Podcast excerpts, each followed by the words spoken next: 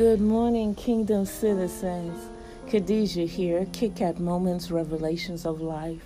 Your decisions determine your destiny, not your circumstances.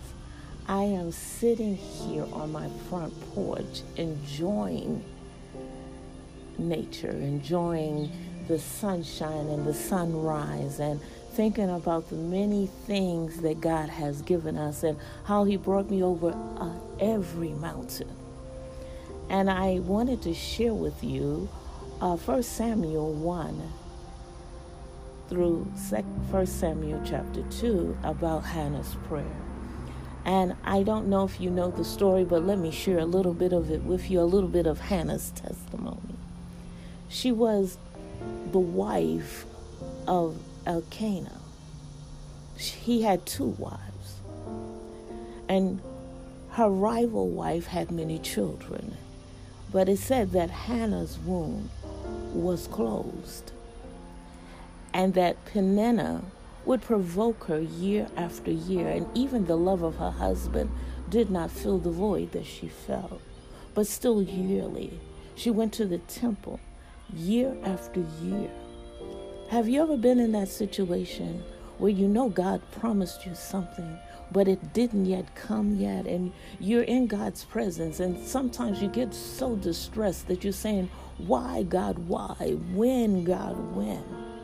And sometimes we even try to help him out a little bit. I call that our Sarah experience. And then we create an Ishmael. So then God has to correct our error in order to bless us. But we see as I continue the story that Hannah went every year before God, and her heart was overwhelmed, and she would pour out her spirit before God, and she would be ridiculed by Peninnah. Have we not had that situation happen to us several times? I know I have. I'm sharing my experience. When you share something that you know that God has said, and then your your family members and don't believe it and they start ridiculing you and your naysayers tell you many reasons why it can't happen and why God will not do it for you. But you still continue to pray like Hannah did. But Hannah made a vow. She made a vow to God. She said, If you give me this thing, if you give me this child, I will dedicate him back to you and he will serve you always.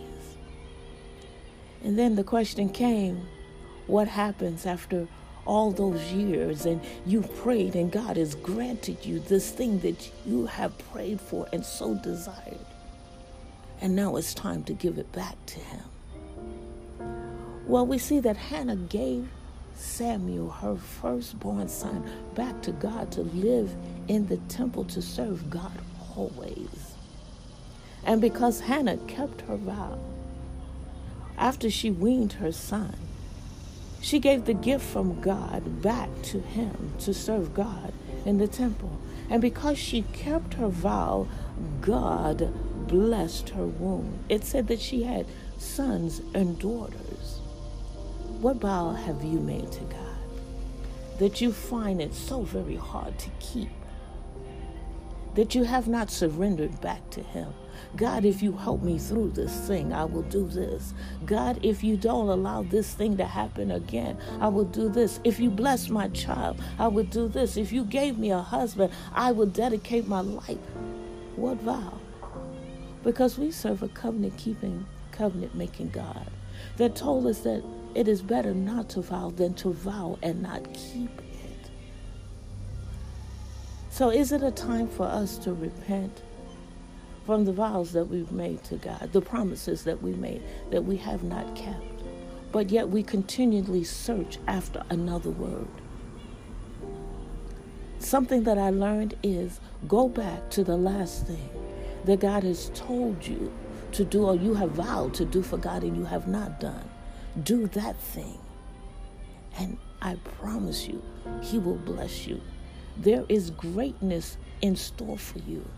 But we have to learn how to be exactly like our covenant keeping, covenant making God. We have to learn how to keep the vows that we have made. I pray that I've said something that would ignite a fire in you, that will cause you to come running, panting after Jehovah, like the deer panteth after the water brook. Now, I also want to take this opportunity to invite you to join me on Sundays at 4:30 p.m. over on Facebook Live for conversations with Abba, the leadership edition. I pray, promise you will be stretched, you will be challenged, you will be enlightened. But something that I will promise you, you will not receive. You will not receive the fluff of the word.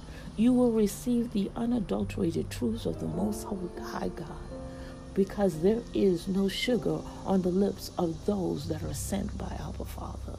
They will not tickle your ears. They not, will not say things to you that you want to hear. They will tell you what thus says Abba Father. And then let he who have an ear hear what Abba is saying to his people in his timing and season.